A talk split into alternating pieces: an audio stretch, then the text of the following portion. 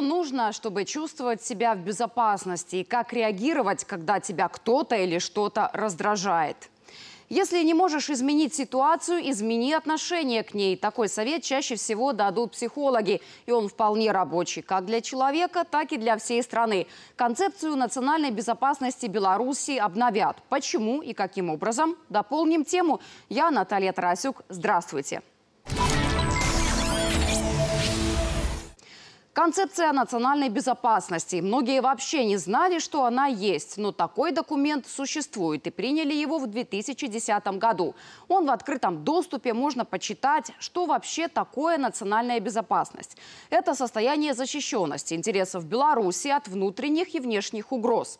Причем источники угроз могут быть самыми разными – экономические, экологические, информационные. К примеру, даже нарушение системы социальной защиты уже сигнал к тому, что над безопасностью стоит поработать. Я это к чему? Важно понимать, что концепция – это комплексный документ. Это о жизни, в какой-то степени войне, в первую очередь интересов их несовпадений и мире. И вот он сильно изменился за 12 лет и продолжает меняться. Поэтому и пришло время новой версии, четкой и адекватной реалиям. Такова позиция Александра Лукашенко. Более того, президент считает, что проект концепции стоит обсуждать не только с госсекретарем Совета Безопасности или на заседании Совета, но и вообще с белорусами. Ведь опыт масштабной и плодотворной дискуссии есть, обсуждение Конституции. И он удачный. Так почему бы не повторить, если речь идет о безопасности всей страны? Не надо ничего прятать, э, ну, исходя из каких-то политических мотивов или даже экономических и так далее. Мы должны честно э, прописать э, те риски, угрозы, которые существуют, и наша реакция на них чтобы и соседи, и другие знали, как мы будем реагировать, чтобы не говорили, что для кого-то это была неожиданность. Не надо ничего прятать. Все надо делать честно. Чтобы все знали, как будем реагировать. Это важно, особенно когда другие своих намерений не скрывают и лишь подтверждают их поступками. Имею в виду НАТО. У Альянса есть стратегическая концепция. Ее обновили в июне на саммите в Мадриде. Предыдущая, что интересно, тоже была 2010 года. И если Альянс открыто называет тех, чьи амбиции не по нраву, Россия и Китай, да и вообще руководствуются принципом «кто не с НАТО, тот против него», то в нашей концепции агрессии нет нет. Более того, есть формулировка «военная безопасность обеспечена на достаточном уровне с опорой прежде всего на политико-дипломатические, информационные и другие невоенные методы», что мы не раз демонстрировали. А вот что и кому хочет показать НАТО – когда строят новую военную базу в Румынии, а люди блокируют подъездные дороги. Когда НАТО отменяет эмбарго на поставки оружия Кипру. Кипр сказал, что это знаковое решение. Хорошо, что не знак свыше, учитывая отношения с Грецией на грани войны. Забавно, что Грецию США уже превратила в одну сплошную военную базу и хаб для техники. Военно-промышленный комплекс Штатов не дремлет. Сейчас руководство сухопутных войск ищет компанию, которая сможет поставить на вооружение и своим, и натовским полтысячи реактивных систем залпового огня «Хаймерс» до 2028 года. На перспективу, так сказать. Как тут не вспомнить милитаристский шапоголизм нашего соседа, Польши. Из недавних приобретений полсотни самоходок «Краб» на закупы ушло почти полтора миллиарда евро. И это всего за пару дней во время международной выставки обороны и промышленности в польском городе Кельц. И, конечно же, Альянс не забывает о систематических тренировках. Сейчас идут учения в Латвии, 8 тысяч человек. Специальные гости – боевая группа расширенного передового присутствия НАТО. А другие наши соседи, литовцы, давеча упражнялись на полигоне в Германии вместе с товарищами из 12 стран. У НАТО больше трех миллионов военнослужащих и будет больше. Так и сказал глава военного комитета Альянса в минувшую субботу в Таллине.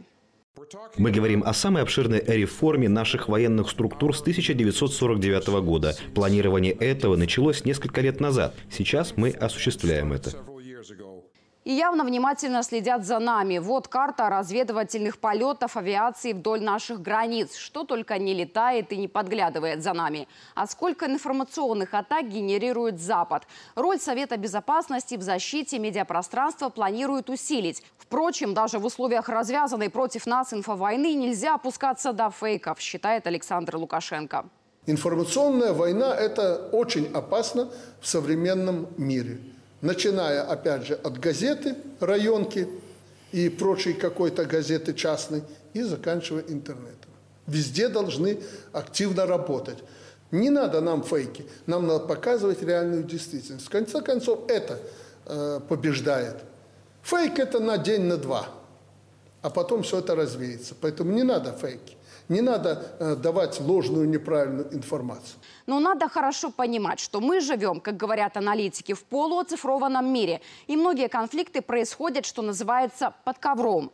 По оптоволокну, через транзакции. Чтобы навредить, не обязательно действовать открыто. Можно создать вот такую фабрику, плодить фейки и отправлять их куда угодно. А можно набрать людей в штат, как Ми-5, Ми-6 и спецслужба Великобритании, чтобы осуществлять активные мероприятия в интернете. Об утечке даже написала Daily Mail. Проект концепции национальной безопасности явно учтет современное киберпространство. Документ обновили процентов на 70. Это связано и с внутренней, и с внешней повесткой. Необходимо новую сферу безопасности вводить. Это биологическая безопасность. Это один момент. Второй момент. Мы видим о том, что непосредственно на наших границах военная угроза существует. Милитаризация сопредельных государств и фактически боевые действия идут на наших южных рубежах и нас пытаются втянуть в горячую фазу конфликта.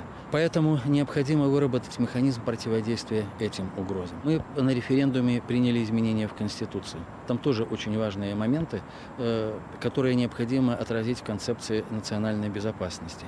Это сохранение исторической э, памяти народа. Новые вызовы появились в отношении безопасности атомной энергетики. Но, несмотря на такие вызовы, мы должны отстаивать национальные интересы. Их, кстати, может стать больше. А вот субъектами обеспечения безопасности страны предлагается сделать и политические партии, и общественные организации, помимо граждан.